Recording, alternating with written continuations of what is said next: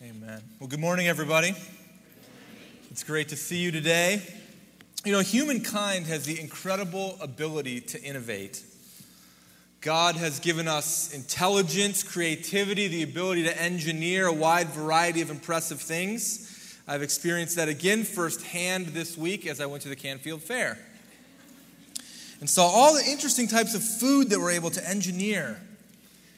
And I listened last night from my pillow at midnight as the tractor pull was winding down. And I live like three or four miles away. But it sounded like it was right next door as the car alarms of my neighbors kept going off. It's not surprising that with our incredible ability to create things, that a struggle throughout human history has been the continual creation of man made religion. Perhaps no more dramatic example of man made religion can be found than what has happened in England with the invention of religion now that has several thousand followers. It started out as a prank, really, by postmodern atheists in 2001 who decided to gather enough signatures to get this religion on the official rolls of the United Kingdom. And before you know it, it began to take off. The force was strong with them as many learned about this way of life, and that's really what it was, and became attracted to it. And as a bonus, they were able to regularly refer back to one of their sacred texts, which was a famous movie franchise throughout the 70s, 80s, 90s, and 2000s. If you haven't guessed it by now, the religion that I'm referring to is Jediism. No, I'm not kidding. Based on Star Wars, there are some 200,000 followers of Jediism who believe in the Force, who practice their religion by wearing cloaks with hoods out in public, and who are constantly engaging in the battle of good versus evil. According to a Cambridge divinity faculty scholar, Beth Singler, she says that Jediism is really a system, it's a patchwork of beliefs of Buddhism and Catholicism and Taoism and even samurai. It's not coherent in its nature. It doesn't focus solely on a God or a deity that is beyond humanity, but rather according to the Anglican bishop David Walker, Jediism is a code for living. Like other forms of code for living, it seeks to give meaning to the people who follow this man made religion. Now, I know that this is a dramatic example. I know that you are not going to go to the fair today and probably find any Jedi's or go down and meet any at your local grocery store. And I sure hope that none of you are thinking about setting down your Bibles and picking up a lightsaber.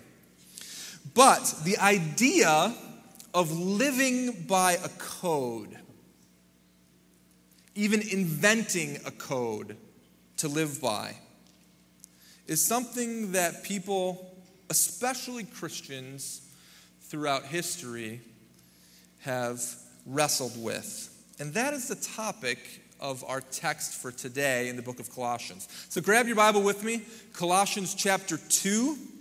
It's found on page 984 of those Pew Bibles in front of you. And we've seen so far over the last handful of weeks in the book of Colossians that Jesus is presented as being supreme. We see how those who put their faith in him are called to continue to grow in their maturity in Him, and how walking in Him in this relationship with Christ is really the best way to have a fruitful life. And now we see some very specific encouragement with regard to religion, the practice of religion, and what that means for those who find themselves in Christ. Are you there? Colossians chapter 2?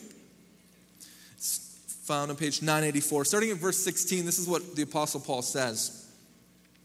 He says, Therefore, let no one pass judgment on you in questions of food and drink, or with regard to a festival, or a new moon, or the Sabbath. These are a shadow of things to come, but the substance belongs to Christ. Let no one disqualify you insisting on asceticism and the worship of angels, going on in detail about visions, puffed up without reason by his sensuous mind, and not holding fast to the head, from whom the whole body, nourished and knit together through its joints and ligaments, grows with a growth that is from God. If with Christ you died to the elemental spirits of the world, why, as if you were still alive in the world, do you submit to its regulations? Do not handle, do not taste, do not touch, referring to all the things that perish as they are used, according to human precepts and teachings. These have indeed an appearance of wisdom in promoting self made religion and asceticism and severity to the body but they are of no value in stopping the indulgence of the flesh. With all of our innovation, with all of our creativity, with all of our desire within us to live by a code, a standard for life, here Paul offers us some warning and some encouragement with regard to how your spiritual life is primarily defined. And he starts by warning that your spiritual life is not is not primarily defined by your religious activities. Look with me at verse 16. We see here that there are some that are trying to define faithfulness to God by Jesus plus a combination of religious or physical activities. What people eat, what people drink, whether or not they celebrate this festival, or whether or not they celebrate or observe the Sabbath. Questions about food and drink were common in those days as they were today, as they are today. Could you be a Christian and eat meat that had been previously sacrificed to idols? It's a common question as meat was sold in the marketplace in the ancient world. Could you be a Christian and eat or handle pork?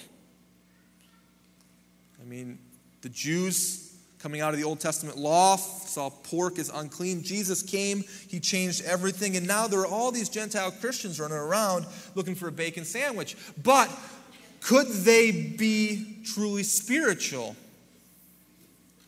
and eat that bacon? Similarly, we see with regard to festivals or the Sabbath. Certain people would observe the Sabbath. The Jews would do absolutely no work in honor to God and in rest. But what if you didn't observe that day? What if you worked on that day?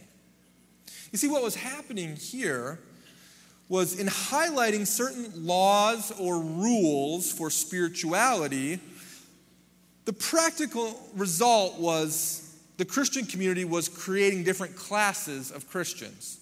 Those who abstained from eating that type of meat were considered more spiritual than those that ate the meat. Those who practiced or observed the Sabbath were super Christians, and those who didn't, well, they weren't quite so faithful or so spiritual.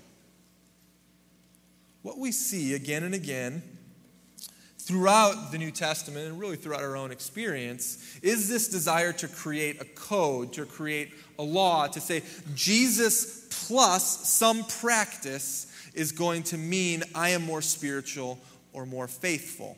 And when we get into that territory, we call that legalism. Legalism is when laws or rules are held as an extra standard of Christianity over and above the gospel of faith in Jesus for your salvation. And legalism is incredibly dangerous. Paul talks about it a lot in the New Testament, and here we see it again. Let me give for you just a brief flyby of a couple of the ways legalism is dangerous. First, we see that legalism distorts the purpose of the Old Testament law. Look with me at verse 17. With regard to these legal practices, Paul says these are a shadow of things to come. But the substance belongs to Christ. The Old Testament law was a shadow, a pointer to the coming Messiah and the people's need for a Messiah. When they are placed as the true substance in primary position, and Jesus is placed as something maybe equal with them, now the law is distorted, and the person of Jesus is distorted. The substance has come, Jesus has arrived, and therefore the law has fulfilled its purposes. Another danger of legalism is that legalism injures other Christians. You get the sense that behind this passage, these words, don't let anybody pass judgment on you, and don't let anybody disqualify you, these are words because people are doing this, and in doing so, they're injuring people in the family of God. Now, if any of you have been in a uh, heavily legalistic environment, you know exactly how this feels. You know exactly how it feels to be part of the who's in or the who's out crowd. How faithfulness can be defined by a number of things beyond what the Bible says. I read a story this last week about a missionary couple who were so injured by legalism of the pettiest sort that they actually came off the mission field and did not return. They were on a foreign field where it was very difficult to get many food supplies from the United States, especially one of their favorite supplies, which was peanut butter. Now, the other missionaries in that community decided that it was part of their spiritual calling and sacrifice to God to abstain from peanut butter, not even to try to pursue the acquiring of peanut butter because it was difficult and it, and, and, and it over time represented to them a form of piety, of spirituality. We're super Christians because we deny ourselves certain things that we like, even peanut butter. It sounds silly. The new missionaries came onto the field and became part of this missionary community, but these people really liked peanut butter and jelly sandwiches. And it was a taste of home for them. Chunky or smooth, I don't know. But their friends, their supporting churches, would send them shipments of American peanut butter. And oh, you would think that they were having adultery. As the missionary community, the Christian community around them, the American missionaries, all started, started to look at them funny. And before you know it, started to make comments. And before you know it, started to judge them as somehow a second class of minister, and beyond that, even a second class of Christian, all over peanut butter. But that's what legalism does. Legalism, Jesus plus anything, ultimately ends up injuring other people. Another danger of legalism is that it, of course, breeds hypocrisy. Legalism breeds hypocrisy. One of the, one of the societal critiques of all of you, you read the news, you go to CNN.com, you hear, read the op ed pages about Christians, and they say, I can't stand Christians because they are such hypocrites. Some friends of ours, and that is based, by the way, on a notion of legalism sometimes true within the Christian camp, sometimes not true. Amy and I have some friends who we love very dearly who belong to a religious sect that is based on Christianity. And part of their code for living is the observance of certain Old Testament laws. Not all Old Testament laws, mind you, just certain ones. And that's the first problem with this code is I don't exactly understand how they chose some and not others, but that's beside the point. In this code for living, one of those laws is with regard to what you eat. And although the Old Testament doesn't prohibit the eating of all types of meat, they decided that it is a more holy version to abstain from eating meat. And so they're vegetarians. And they're not obnoxious about it. They simply abstain when meat is offered to them. They don't really have it in their house. And as a result, within their sect or within their community, they are viewed as pious, spiritual, devoted people. But here's the problem this law is based on the notion that you are healthier and therefore more honoring to God when you're vegetarian. But they don't abstain from other things that are unhealthy, particularly sugar. And so this gentleman weighs between 270 and 300 pounds, by my best guess. And if pastries come into the office, this man goes to work. He's got a secret stash of candy in the desk drawer and a variety of other practices with regard to food and unhealthy consumption of food in quantity or in type are sort of common for him. But but he's a vegetarian. He's healthy. And therefore, he's godly. He checked the box. And what happens is a quiet, in this case, a quiet type of hypocrisy that leads to a class of super spiritual people. There's another danger, it's more significant than all of the others. And that is what we see in this text that legalism distorts the gospel of Jesus Christ. Look with me at verse 23. Verse 23 says, These, these things have indeed an appearance of wisdom in promoting self made religion and asceticism and the severity to the body, but they are of no value in stopping the indulgence of the flesh. These legalistic codes of life, they seem like they're wise as a spiritual endeavor, but in fact, they simply become another form of self justification. And in the end, they do not lead to a holier, more pure type of living. Now, many of us have grown up in legalistic environments. Some of us have been injured by legalism.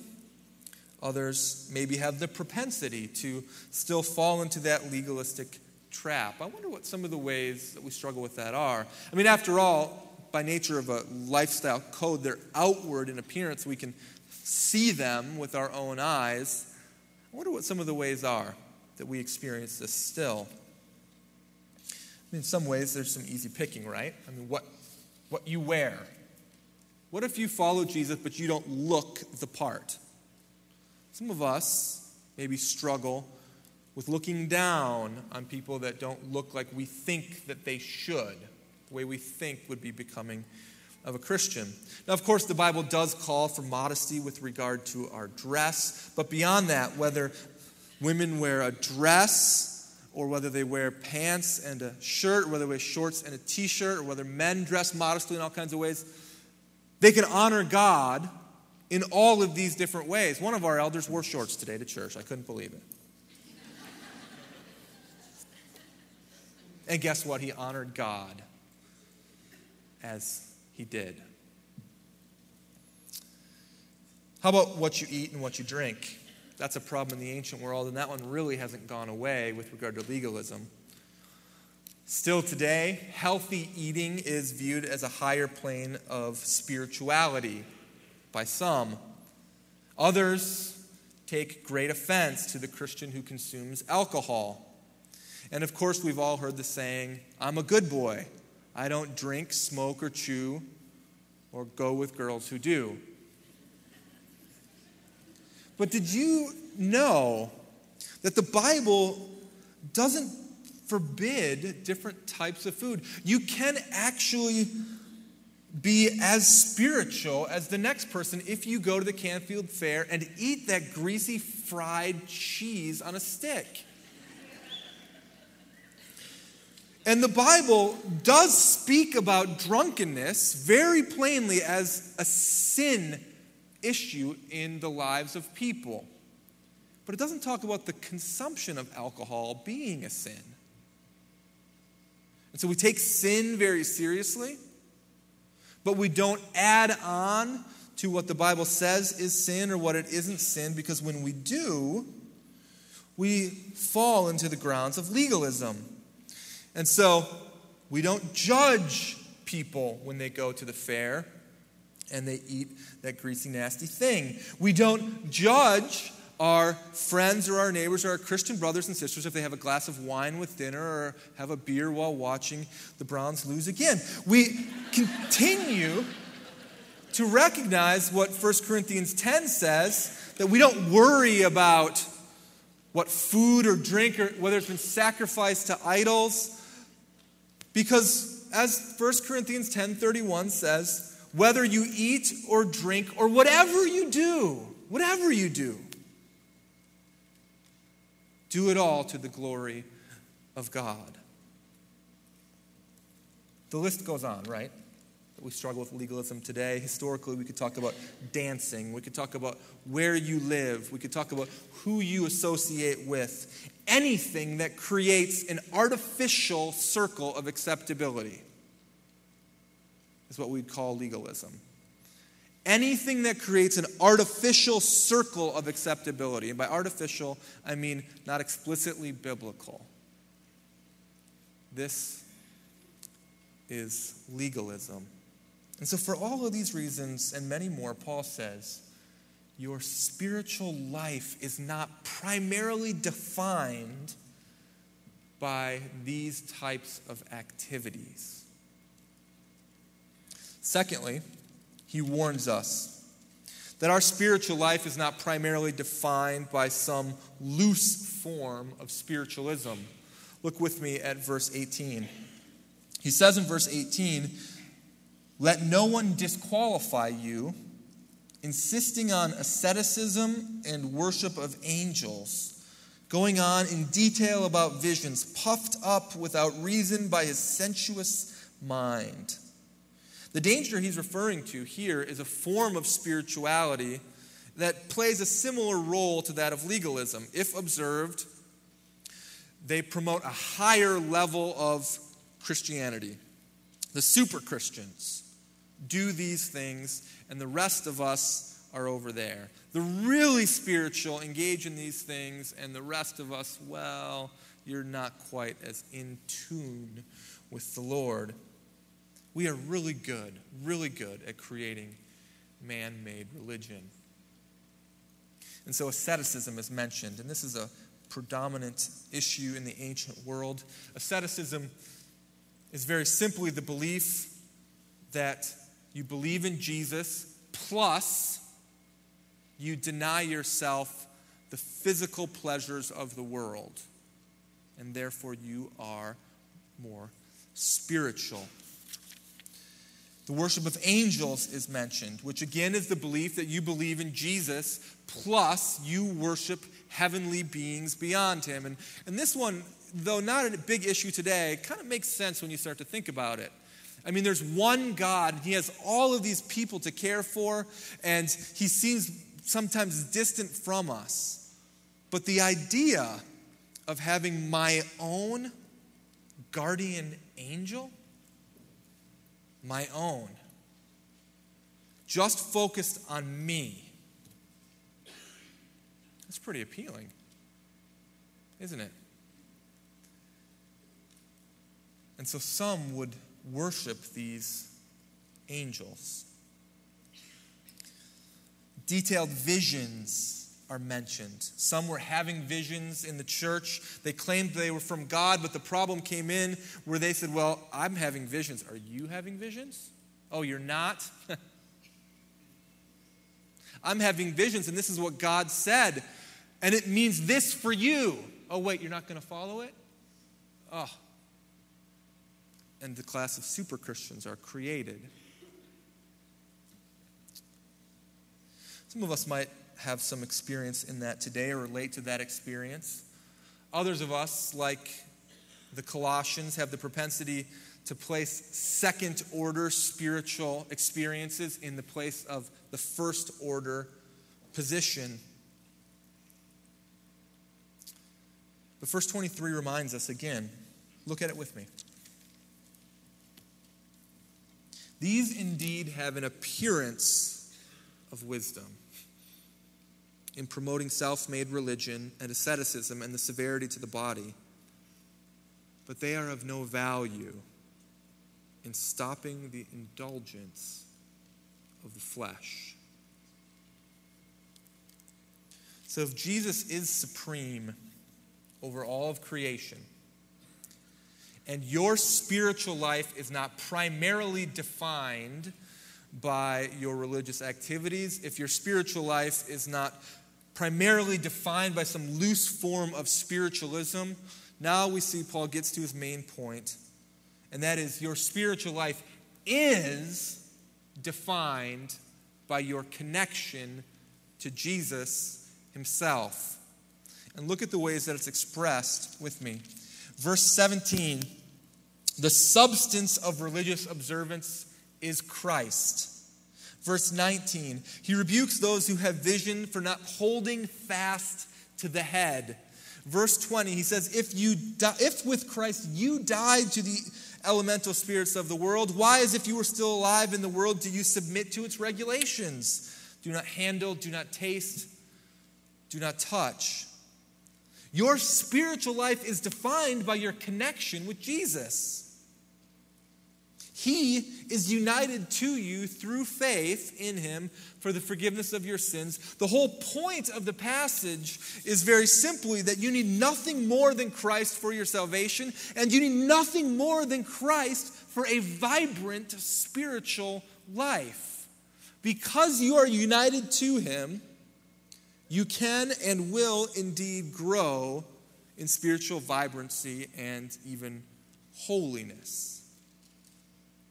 He is the one who is effective in combating the struggles of the flesh. Now, if this is true, if He is fully sufficient in all of these ways, then there are a number of implications for us.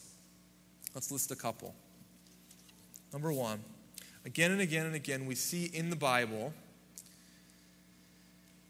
how you are saved by God's grace alone.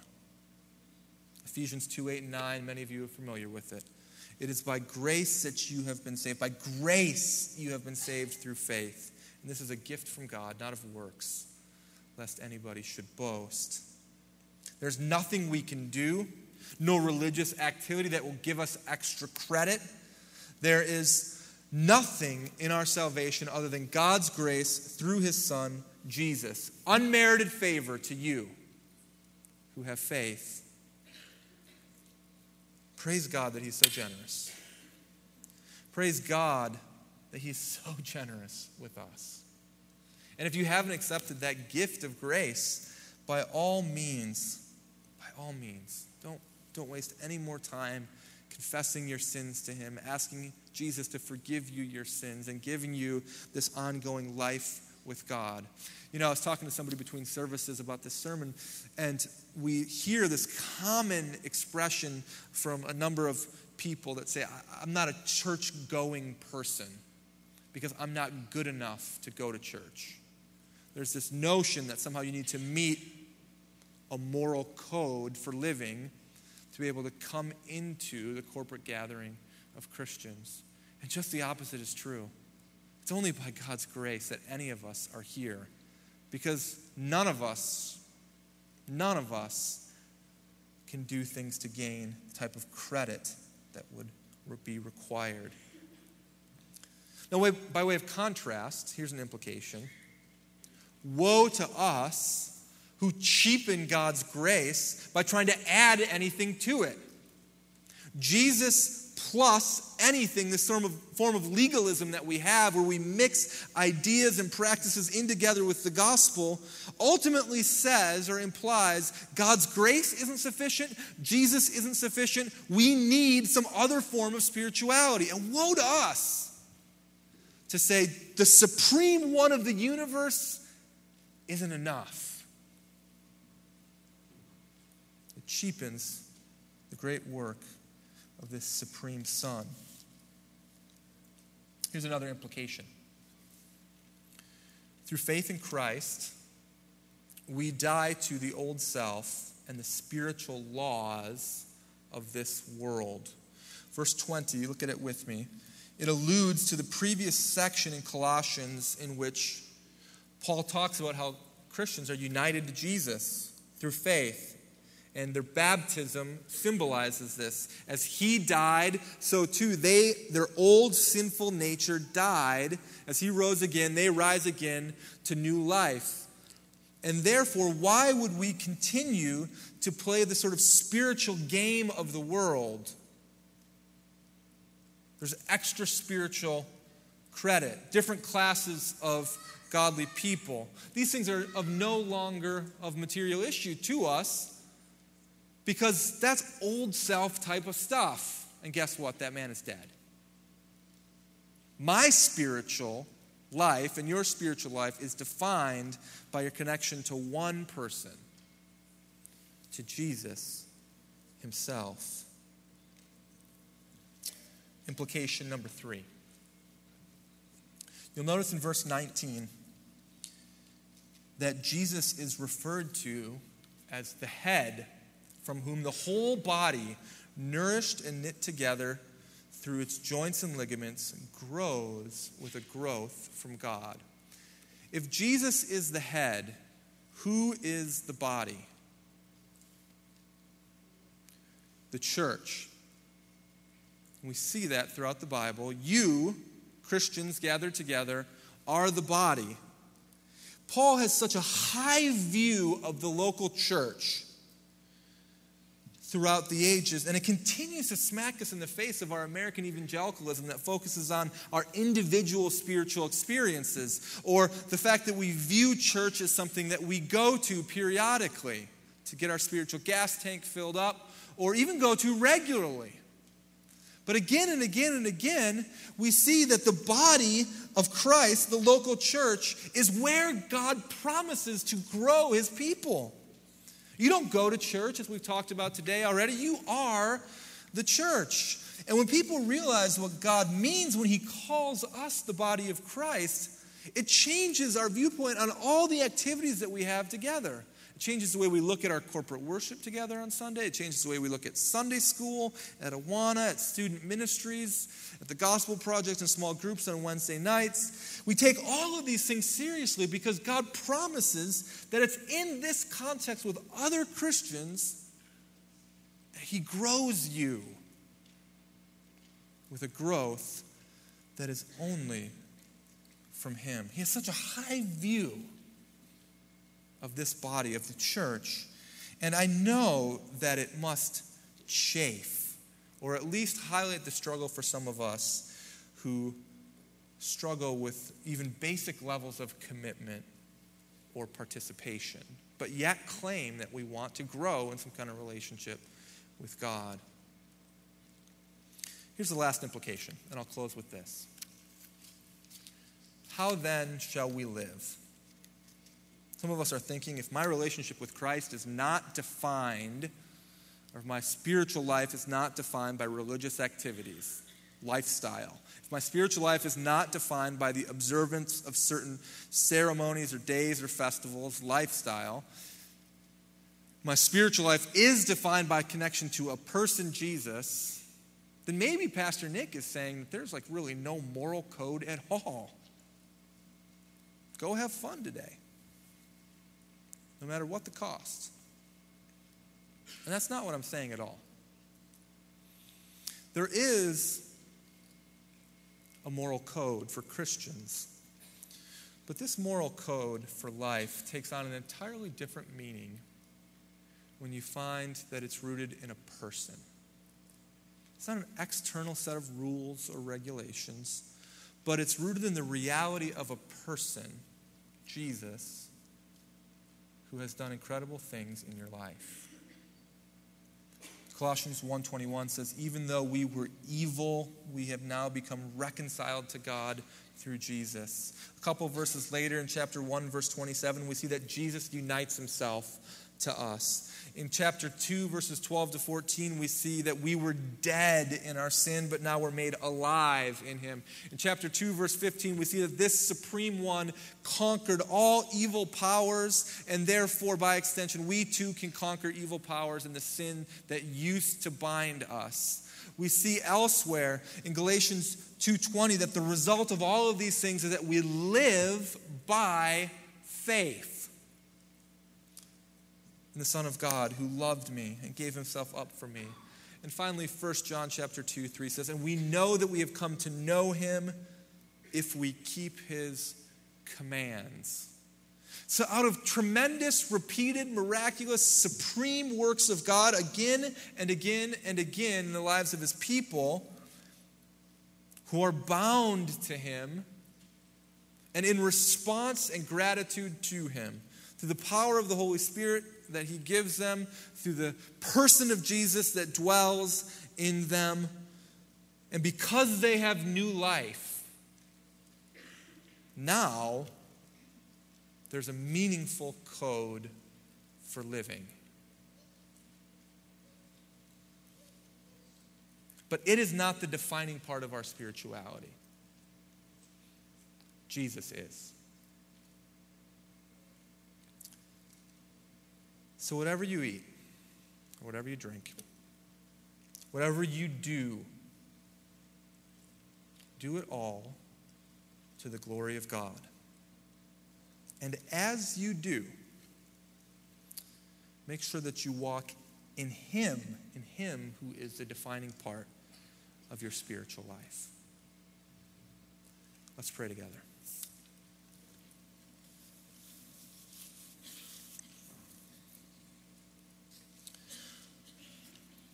Most gracious God, we confess to you our desire to create classes of super Christians, of different levels of spirituality. Of course, at always the inclusion of myself and at the exclusion of others.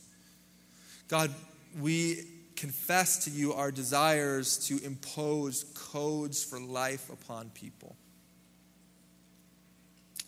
And Lord, we ask you to continue to allow within us a wonder and an awe and an appreciation for the person of Jesus who we are connected to and how our union with him defines then all aspects of our life. God, we do want to please you.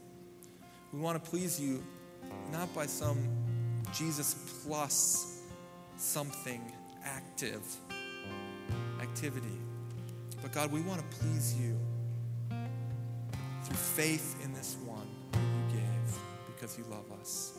And in response, a life, thoughts, words, deeds that fully display the grace of God that you've given to us. So we pray for these things in the name of our Savior Jesus.